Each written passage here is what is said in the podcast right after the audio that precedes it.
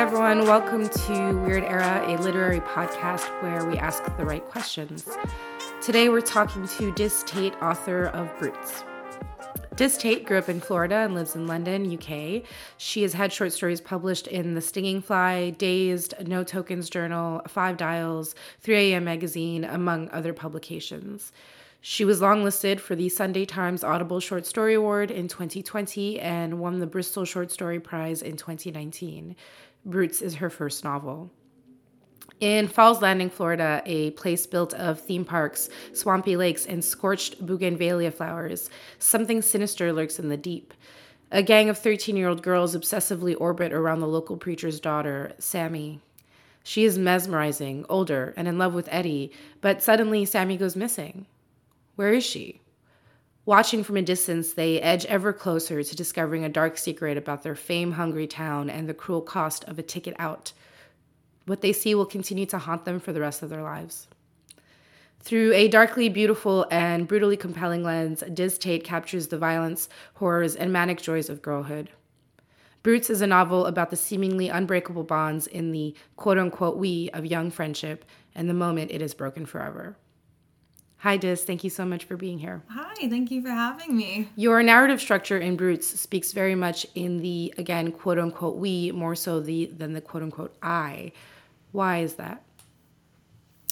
Yeah, that was kind of, um, it took me a really long process to get to that point. Like, the way I write, it tends to be very slow. Like, I tend to have to write like a huge amount and then I condense it down at the very end but I think I wrote about eight drafts that were in all different perspectives. So I started out in the first person, then I wrote a really weird, like one and third person that was very distant and like Jane Austen vibe, which didn't really work at all.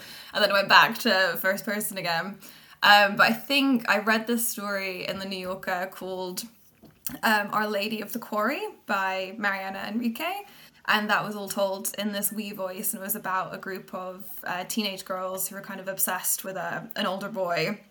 And like just reading it instantly there was this kind of rhythmical sense of menace and they had so much strength to them. And they were also incredibly funny and really cohesive and like the humor and the kind of the language that you have as a group of girls at that age that you're kind of building in present tense. It just as soon as i hit that voice it felt so much more accelerative. And also i guess kind of what you say with the i voice like when i started trying to write it in this i voice it was very reflective and it was kind of an older narrator looking back on this time.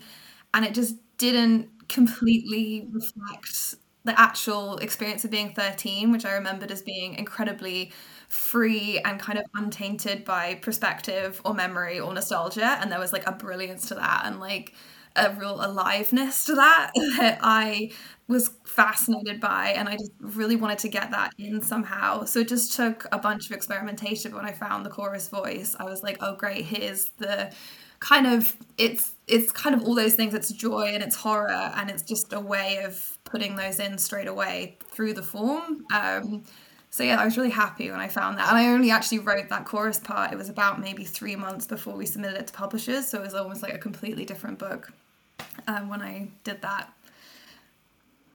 I guess I'm just it's really interesting to hear you talk about it. I mean, I completely understand it in the in the sort of like teen teenage female friendship way that you've outlined, mm-hmm. and probably you know from personal experiences. That's why I love talking about this book. Is like everyone's like, I remember being a teenage girl. It was freaking weird. And I was like, yeah.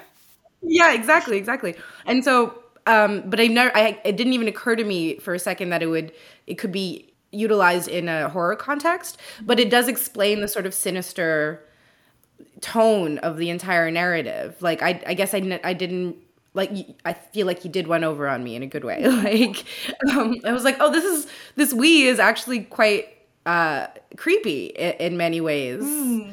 Yeah, that, I don't know what it is actually about a chorus that feels so creepy. Like I guess it's maybe when you do take away like an individual's it, like an individual tends to be very insecure, very anxious, and that was definitely what I found with the narration in the beginning. And then when you actually get like a group mentality, I guess they're sort of able, you can kind of be more easily led into horror, I think. You're like convincing of each other, like everything feels quite unstable and like maybe slightly like less moralistic in a way. It's like your consciousness being shared becomes a bit more blurred, which I think is really interesting um, and very true. I, I was working as a teaching assistant as well when I wrote a lot of this, and I was really surrounded by kind of groups of teenage girls and like the politics of those friendships and how like I would see a lot of like the heartbreak and like the very kind of like a huge amount of love, but also very sometimes like leaving people out for certain reasons or like and how heartbroken and how tough like that kind of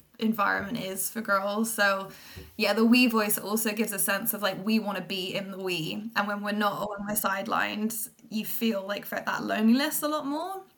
I mean, against the backdrop of, backdrop of the chorus narration, you utilize dialogue to reflect to a larger crowd as well outside of the chorus a lot of the time in the prose. So, you know, you're speaking to the rest of the community in this town.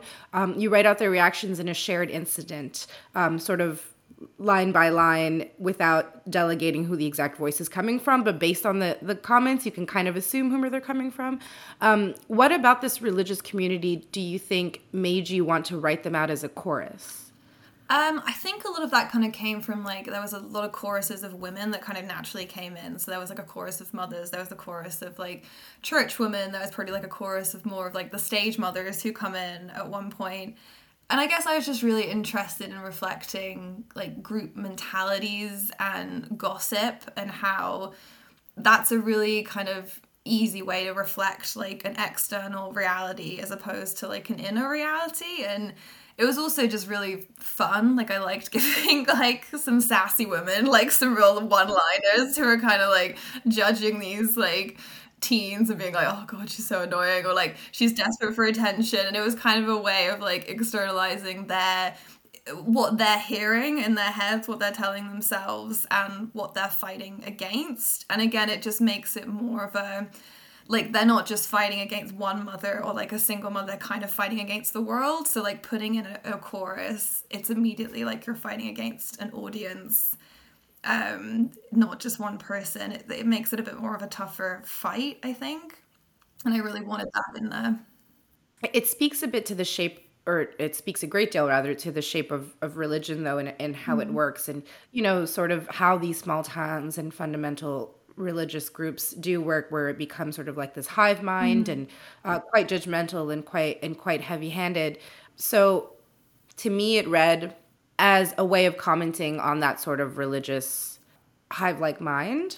For sure. I think as well, like I grew up in, you know, Orlando in the 2000s, and I think it was kind of a fascinating, like very shifting time because I had a huge like sort of my group of friends like you'd have huge extremes and sort of incredibly conservative like some incredibly religious some sort of born again christians like there was just a huge amount of like representation that we were kind of being fed into. And I think as well that kind of internalization of maybe like a slight sense of shame like being a girl like that religious context of a community does like give you. And i think back at that time especially in the 2000s like wasn't a lot of sex education but there was like a huge kind of pressure in the media to like be very sexual. And like there wasn't a lot it was just a very confusing time with like a lot of different messages all coming in very strongly.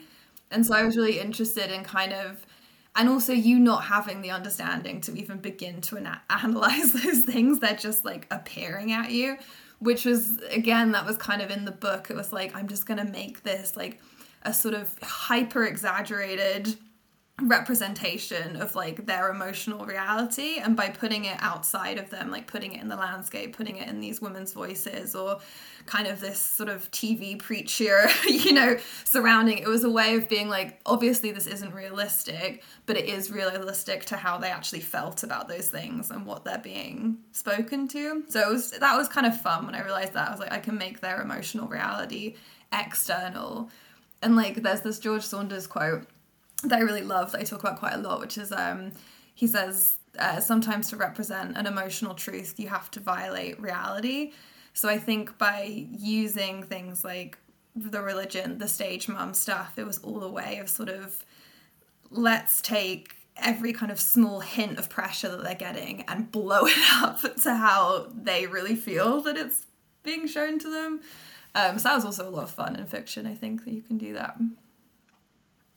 Is there a way that the the female teenage experience is like a religion in and of itself? Oh, for sure. That's such a good point. I think. I think it's also the way um, that kind of the way like first love feels. I feel like that often plays out in first friendship, and it can feel so overwhelming in a way that kind of feels like akin to a religious experience. Like I remember being, it felt, it kind of feels quite miraculous. I would say when you first realize that you know people are there who are going to like understand a version of yourself that feels so different from your parents or maybe the world that they've built for you it, it feels like discovering kind of a new truth or something like that but i also think within those group dynamics as you say has been like there can be so much pressure within it um that i think yeah that could be kind of reflective in a sort of religious like hive mind as well it's like I think you can be sort of incredibly moralistic, you can be incredibly judgmental as well as being hugely kind of enamored by the world around you and kind of excited by it. So there's always a lot going on at, at one time. I guess, I mean, I don't want this to seem repetitive, but sort of what do you think is the thread that interlaces female friendship with both adoration and jealousy. Because i mean i think the classic answer is patriarchy but i almost feel like it's also probably more nuanced than that. Mm, yeah that's really interesting. Yeah I, I guess i understand in like yeah patriarchy sense but i guess in like i don't think i was really aware i mean obviously probably aware through like osmosis that these things are pressured on you but i didn't really care about boys at 13 I, I did they were so distant like I feel like I was sort of objectifying boys. Like you liked a boy almost to tell a story about it to your friends. Like that's why they were interesting to you. Was that um yeah, they were almost something to like brag about. I don't even know. I just didn't really feel super kind of connected to them. And the ones that I really wanted to impress were probably girls and older girls. And it was their judgment that felt so um, sort of you wanted to earn it very intensely. And I think a lot of that came from being often quite like apathetic, like pretending to be quite cool, like pretending to need nothing, like you know, that kind of toughness was like sort of a way to prove like I don't know, almost like by not needing love you deserved it. Like it's a kind of fascinating play with girls that that age, especially these girls in my book, I think what I really love about them is that you know they are very insecure they're very needy like the way they're trying to get the love of their friends get the love of their mothers is very grabby and like confused and i think in a way like this and often cruel but in a way that i think like the cruelty is so performative that it's almost becomes funny. And so i think with these girls, it's sort of their. It comes from like I see them as very like soft souled people who are not quite formed, and I think you know when you feel like that inside you you're never going to be able to maybe approach your friends always being like i love you you're so great there's a bit of that but then the next day it might be like oh you know you actually did that thing that really upset me or like you're kind of person because you did that. It's like the expectations are so astronomical of you being in control of who you are as a person. And it's something, yeah, I feel very like tender towards it. I find it very funny. And I don't totally understand it, but I think, I don't know if there is a reason. You sort of pinpointed it, I think, by saying so much of your identity is out of your hands that it's like in what in the ways that you can control it like I hear everything you're saying, but I guess I'm always interested in this sort of like cliched question of like why are girls always like bouncing off these extremes of like and especially teenage girls and young girls and the friendships that we're very talking about where it's like on the one hand like i would die for you and on the other hand i'm going to do the cruelest thing in the world to you. Um, in a way that i don't see in I, I know i'm speaking very gendered but i don't see this in male friendships. What is it about girls that it so often gets to that point I guess it's kind of interesting as well. It's like you have these, it's almost like girls' relationships with their mothers as well. It's like with boys, or maybe sometimes this is very general, but like with dads, when they give you love, that tends to be like enough. You're like, oh my god, thank you so much. But with mums and, and friends, you're like, you kind of have these high expectations and maybe it comes from like yourself as well. It's like you don't just have to love me you have to be like everything to me. And it's kind of like i need it to be unconditional i need it to be so fiercely loyal. And i think that changes with friendship maybe not with mothers but um with mothers too. But it just it, there's something really intense about it and i don't know if maybe it comes from a place i always think like that kind of high expectation and maybe like tougher forms of love do come from vulnerability and come from sort of a fear as well it's almost like especially when you're younger it's like you almost expect to be rejected by boys i think i think there's kind of a mistrust mm-hmm. and there's also kind of an understanding that those relationships are you know, romanticized, and we see enough stories about them to sort of understand that there's like a different narrative to them. But female friendships are something that obviously there's a lot of stories and a huge amount of culture about them now, but I don't know if like often they're represented in their sort of true mystery, I think.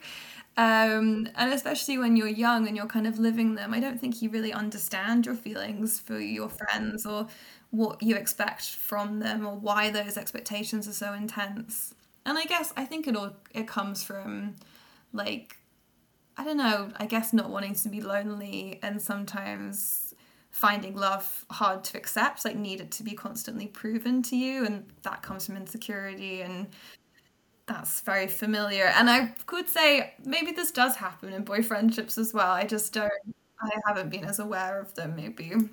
Do you think this like thread of, of female friendship is going to be consistent in in your work overall? Is that something that like you think was specifically came out in the product of this book, or do you think it's something that will sort of always make an appearance in some form or another? Um, yeah, I think so. Actually, the book I'm writing now is very. I'd sort of written it and I was like, I'm going to write a love story about how kind of falling in love with a guy for the first time. And I was like, it's going to be super simple and like just about that. And then I was like 20,000 words in, and I was like, boring.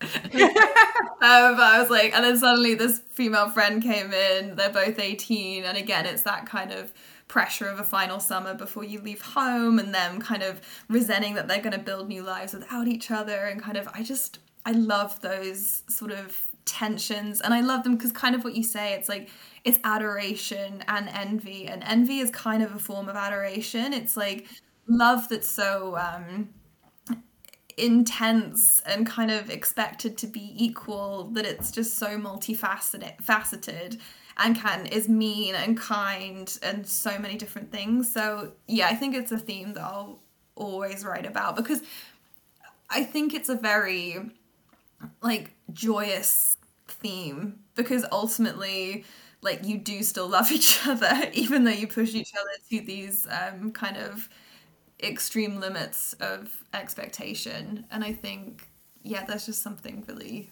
beautiful in them that I enjoy writing about. The book is being billed in a very obvious way to me, and I say this, uh, you know, as a compliment. Immediately struck me as similar to themed as the Virgin Suicides. It's got, it's got that sort of same sort of like, um, you know, gendered pull and mm-hmm. um, um, small town vibe about it. Um, have you read the Virgin Suicides?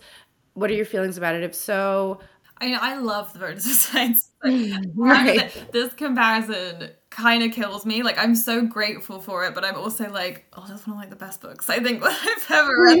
so sometimes right. I'm like, oh, did you have to give me that for like the first one out the gate? I was like, give me a give me five more years of practice, you know. But um, I really appreciate it. I think kind of interesting though, because I read that book a lot. Um, I kind of read it like every sort of few years, and then I did write it when I was I read it when I started writing this.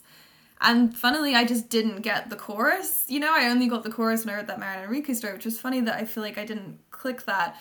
But what I really love about it is the that kind of slightly exaggerated imagery, and I loved this kind of the dark underbelly of the suburb and like the tree disease and like that amazing party at the end when they're in the gas mask and the green pool and the green cocktails and the kind of the sleaziness of kind of middle class aspirational life. And then I think in Florida, what I find so fascinating is that because you have that suburban life and then the kind of outer like surroundings and atmosphere of Florida is like hurricane, you know, alligator in lake. It's so much more extreme than I think it kind of was in the Michigan of virgin suicides, but that was kind of starting it. And I was like, oh, what a gift that I have Florida. So I already have this kind of creepiness of suburbia.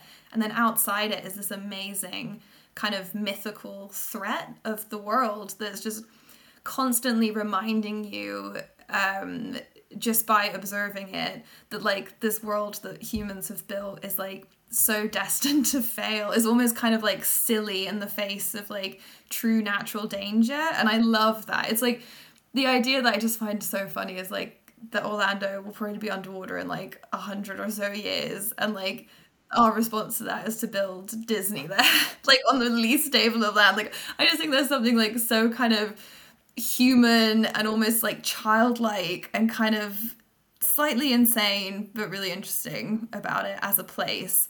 So yeah, I definitely took that idea of like the threat and normalcy from Virgin Suicides and just the language in that book is like amazing. And the sense of like the observation and the obsession as well was like very formative.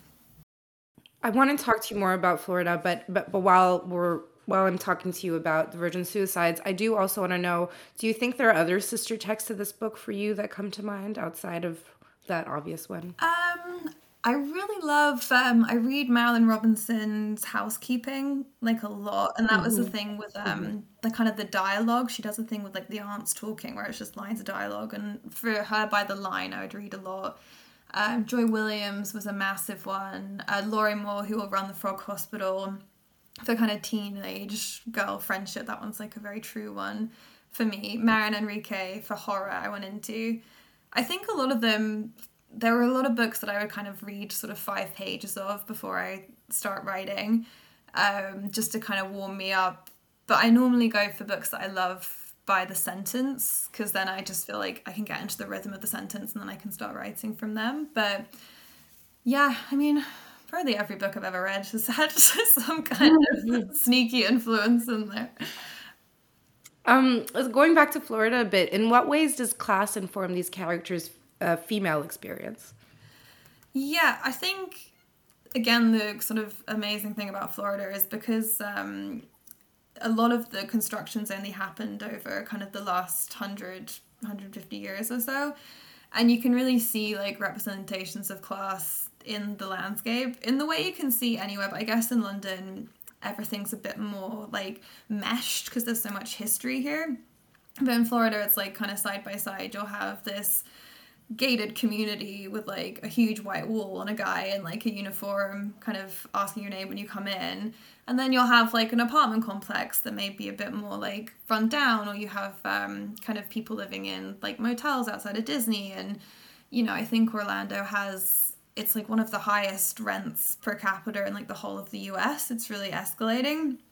And so again, it's just one of those kind of there's symbolic representations of class everywhere in the landscape, and you just have to, as a writer, you just kind of note them, and it's right. But how does it speak to the the, the female experience in particular? I think, especially in this one, it's this idea that you want to escape, and the only way you can escape is through having money, and I think they're obsessed with their own constraints, and that was something I really felt like growing up. You know, you have these like huge long summers and I feel like we would just get into schemes. like, you know, you don't have that much, you have no money, so you have to be really like creative in the ways you entertain yourself. So it's like there was a lot of spying like around people. Um, and I had this group of friends who all lived in an apartment complex, and I would basically just go and kind of live there, and we would just walk to like the vending machine or to Walmart or to the pool. And that was a way of kind of you were constantly felt trapped and so we're constantly planning these kind of absurdist escapes. And i think a big part of that was kind of in the book they auditioned for a stage or they kind of want to audition for like this stage school life or they dream of being discovered and I think that was a dream that was very much held by girls at that age, I think, because it was just this idea that you could be like plucked out from a normal life into a beautiful one just by someone kind of choosing you. And I think it was that kind of time, 13, I think, was a time when we all still lived in fantasy a little bit. Like there was this idea that class wouldn't really affect you. Like you could still get out of it somehow by believing in your own kind of exceptionality. And I think there's a beauty to that. I think there's a tragedy to that because you know as they get older they're going to kind of realize like life's not going to get easier. Um and I think that's something I've always found very like beautiful is like sort of ambition in the face of like real struggle and like I don't know, there's something, I guess it goes back to kind of religious belief and everything. It's this kind of believing in something like more beautiful and possible, like the American dream, and then the sadness of that kind of being harder than you hoped it would be. Um, so that's kind of, yeah, I think all those experiences are linked.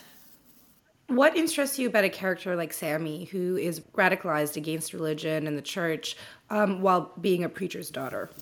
Yeah, I think she kind of represents to me a pure kind of rebellion that they could really look up to, and also like a bit more of a a mystery and kind of another way to like be beautiful in a way. Like I think they're sort of fascinated by her and don't necessarily understand where their sort of fascination comes from. I also think like there's kind of a maternal way that they look at her. Like they try and protect her as one of their own. And I think there was I wanted to show that as a kind of sweetness as well in it.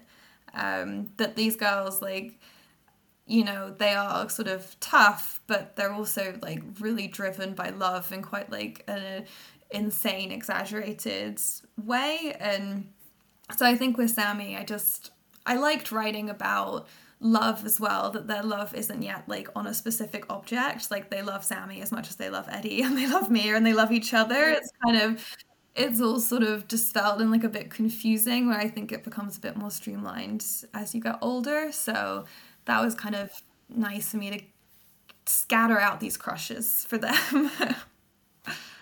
um, I, am sorry to like you know hammer this point in, but for me, it's also just like a personal mm-hmm. um, interest and fascination on my part. So uh, again, bringing it back to the ways in which this book is quite gendered or can be read that way. Uh, you know, there's a lot of thinking through what these little girls learn from seeing the older men in their lives as well as the women. But when it comes to the older men, they learn a lot about the you know what the community and church teaches them about these dynamics. Um, Brittany says at one point, now I think that to humiliate a woman is the only way some men know how to love one. Mm-hmm. What is being observed here about masculinity? Yeah, that's a really interesting question. I'm trying to think of that exact bit of when when she says that. So I remember I was very happy with that line. So okay, yeah. go back, and I remember I worked over it a lot. Yeah, I think this was quite interesting to me. I felt like there was a way as you get into sort of maybe like older first relationships that they're having and kind of realizing this because there's a lot when they're kids as well. I think even the way they sort of idolize these girls but don't really get to know them. Like everyone's kind of kept at a distance at a distance. Like eddie they love because he's beautiful. It's all very like simplified. And i think those are tropes that they've picked up on from the world around them. And at one point um like when Layla uh, kisses Mia in the parking lot, that was kind of my idea. Like these girls are just imitating like movies, you know, like this is the only way they know sort of how to be kind of again very exaggerated form, but like how to be sort of romantic, how to like show loyalty. It's all sort of like confused by them, kind of what these acts like mean or could mean to them, which I just find kind of interesting to think about. Anyway, so I think with this, like, the idea of humiliation is like the idea of sort of like he's taking a part of her that she's shown when she's vulnerable and he's made it into a performance and like probably like unwittingly knowing how like it's almost like what you give to someone is then used by them mm, and i think mm-hmm. that to me felt like it's kind of that classic like not communicate not understanding not understanding like what a woman could give you could be private or secret or protected it was like oh that's something to be kind of used or that talked about or you know and it's just kind of obviously for Brittany, she's like that's I hate that. So I just, yeah, I, I really love when you do get a line in your head. I was obviously feeling pretty like, I don't know, I was feeling quite proud of myself. I love when you can say something in like the minimum amount of words, like using quite simple words. And I was like, oh, there's like something, some truth in that. Another one, another line, and I'm sorry again, I, I'm forgetting the context, but Hazel muses at some point, if I've learned anything, it's that even movement becomes another kind of stillness if you force it to last too long. Mm. Can you elaborate on what she means here? Yeah, that one I feel is something I've really learned like as I've got older and probably really kind of struggling through the writing of this book and I read a lot of it during um, the COVID lockdown when I'd been like let go. I was working in a restaurant, so I couldn't waitress obviously during that time. Then I started working in schools afterwards. And I think I always had this kind of probably what the girls have when they're younger this kind of desperation to escape like this idea like oh if i can just live my life over there if only i could go and do this i'll be happy and it was always kind of in a different place and constantly moving or constantly changing jobs and sort of always fighting for change and never being satisfied. And i think what hazel says in that is probably something that i've learned which is like if even if, if you keep running you're kind of staying still. Like you're doing you're mm-hmm. doing the same thing over and over. You're just repeating. And kind of there's a actually by stopping that's the real change that you could make um, so that was just felt, and I felt like because she's kind of running home after this relationship, and they're still sort of like I wanted them to be constantly in transit in that story. They're sort of running and running and running, and then I think at the end there's a moment of real kind of reckoning, and it was that sort of thing that I wanted there to be like a release in that for them. Like they're finally still they're looking in the face, they're kind of accepting something. This book to me reads mostly about trauma um, and the ways childhood informs adulthood. Do you think trauma is another way of referring to shocked wisdom, like like the jolt of shot that leads to wisdom? Hmm. I guess in a way, like writing this book was a way of me kind of representing trauma in a way that was again very sort of exaggerated and unrealistic, but it was a way of representing like emotional reality. Like I think if you actually represent trauma realistically, it would be a lot more kind of slower and more painful, I would imagine, and a lot more. And I was very conscious that I sort of didn't want to do that. I was like, I'm going to make this sort of very explosive and make it quite representative of the kind of the feeling of it instead of trying to go through any kind of like detail or i guess sort of almost like philosophy like what it actually like means. I was like this is just going to be exactly how this feels and kind of try and get that anger and that sort of like because you feel like i guess the whole thing with trauma is someone's kind of forcing you into a situation that you don't want to be in. And i was like I'm going to, instead of kind of detailing that, which is how the world actually works, and I think how these systems do work to constrict you, I was like, I'm going to use fiction to write like an explosive version of this, which is like, if your feeling about it actually won out, this is how it would be represented. This would be the explosion. This would be the fire burning. This would be the fight. And so that was kind of, that felt sort of good for me in a way when I was re- really like conscious of trying to write about like dark things and also just the girls being sort of defined in certain ways, kind of what you talk about with like structure or beauty or class. You know, if I wrote that realistically, I think they'd be a lot more kind of, it would be more of a sort of tragedy, which it is, but I think because I was able to go into the sort of surreal elements of that, it was a way of me kind of representing like this is how like it actually feels to be so angry about this kind of injustice happening to them. So I was like, let's explode it.